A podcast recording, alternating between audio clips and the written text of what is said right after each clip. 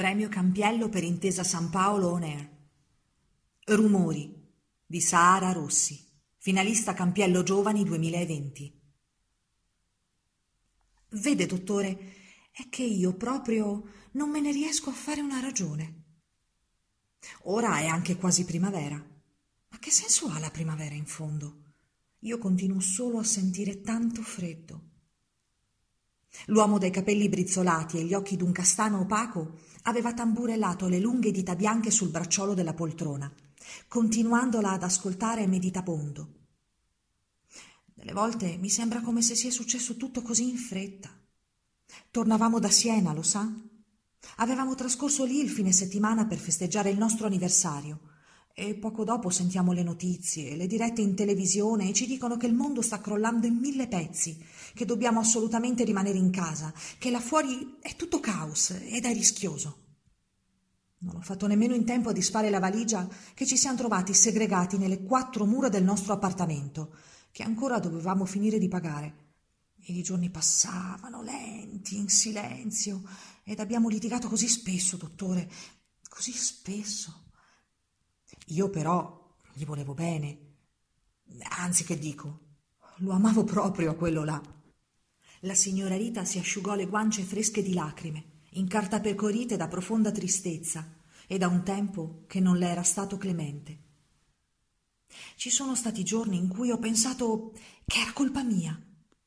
Se magari avessi disinfettato in maniera più precisa la maniglia della porta, o se fossi andata io a far la spesa e lo avessi lasciato a casa, Forse lui sarebbe ancora qui. Non stava benissimo, aveva un po' di problemi cardiaci e soffriva di diabete. Ed anni fa quasi stavo per rischiare di perderlo a causa di un tumore che gli era venuto al fegato. Ma è sopravvissuto, dottor, e mi ha detto non preoccuparti. Proprio così, non preoccuparti, io mi salvo anche questa volta. Solo che poi sono venuti gli infermieri e me lo hanno portato via ed io l'ho seguito con lo sguardo per tutto il tempo fino a che l'ambulanza non è ripartita. E non fa niente se siamo stati assieme 36 anni, non fa niente se ci siamo amati tanto. Al virus questo non è importato. Ha fatto quello che doveva fare e me l'ha tolto per sempre. E vede, dottore, io mi sento tanto sola e proprio non riesco a farmene una ragione. Non ha altri parenti, qualcuno che può sostenerla in questo momento così difficile? Rita scosse la testa, portandosi dietro l'orecchio sinistro una ciocca di capelli vagamente tinti di rosso ciliegia. A me a volte dà fastidio tutto questo rumore. La città che ha ripreso a vivere, i giovani che si vedono con gli amici, le coppie che parlano delle loro vacanze estive, ed io sono chiusa in casa e non ho voglia di uscire. Rimango seduta sulla mia poltrona e fisso la libreria con i suoi romanzi impolverati. Ma a volte li sistemo per bene come se mi aspettassi una sua visita da un momento all'altro. Dormo su una brandina nella stanza per gli ospiti. Il letto matrimoniale è intatto da tanti mesi. Mi prendo cura delle sue piante di basilico sul davanzale della cucina. A volte risolvo un cruciverba.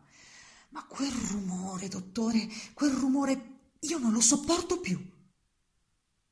Quale rumore? È della vita che va avanti. E se ci si immergesse anche lei in questa vita?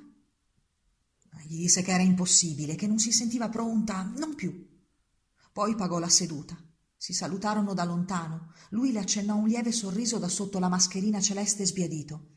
E lei, come un'ombra, si congedò, svanendo nell'androne del buio palazzo barocco in via Alba 45. A casa il vecchio frigo spoglio ormai da qualsiasi calamita e ricordi ronzava fastidiosamente. Si sedette al tavolo della cucina, si bollì un uovo e bevve un bicchiere di vino bianco e rimase a riflettere, scrutando la pianta di basilico che indisturbata assaporava gli ultimi raggi di sole. Un gruppo di bambini sfrecciò con le proprie biciclette in strada, sferragliando sull'asfalto carico di umidità. Il cielo, striato da massicce nubi violacee, presagiva l'arrivo di un imminente temporale è che io non li sopporto più. I rumori. Ecco tutto. Andò a dormire nel lettino stretto e cigolante della stanza adornata solo da una carta da parati ingiallita e stantia, un crocifisso di legno scuro, una bajour. Alberto una volta le disse che l'avrebbe portata in Provenza, perché lei adorava i fiori ed il francese. Magari, quando tutto questo sarà finito, le aveva sussurrato una notte poco prima di mettersi a dormire. Quest'estate, Ri, che dici? Così ci dimentichiamo di quello che è successo. Sospirò amaramente e si voltò dalla parte destra della branda, dove sul comodino, illuminata dai tenui raggi della luna, la loro foto del matrimonio, incorniciata sobriamente d'argento, la scrutò. Sorrise. Quest'estate? domandò a bassa voce, quasi come a se stessa. Va bene, va bene. Ci penserò. Baciò l'immagine sbiadita. Ci penserò. E poco dopo, prendendo sonno, sognò proprio quei campi aperti di lavanda e dei suoi profumi, il cielo terzo di luglio, suo marito di fianco a lei che le pizzicava dolcemente gli zigomi caldi di sole.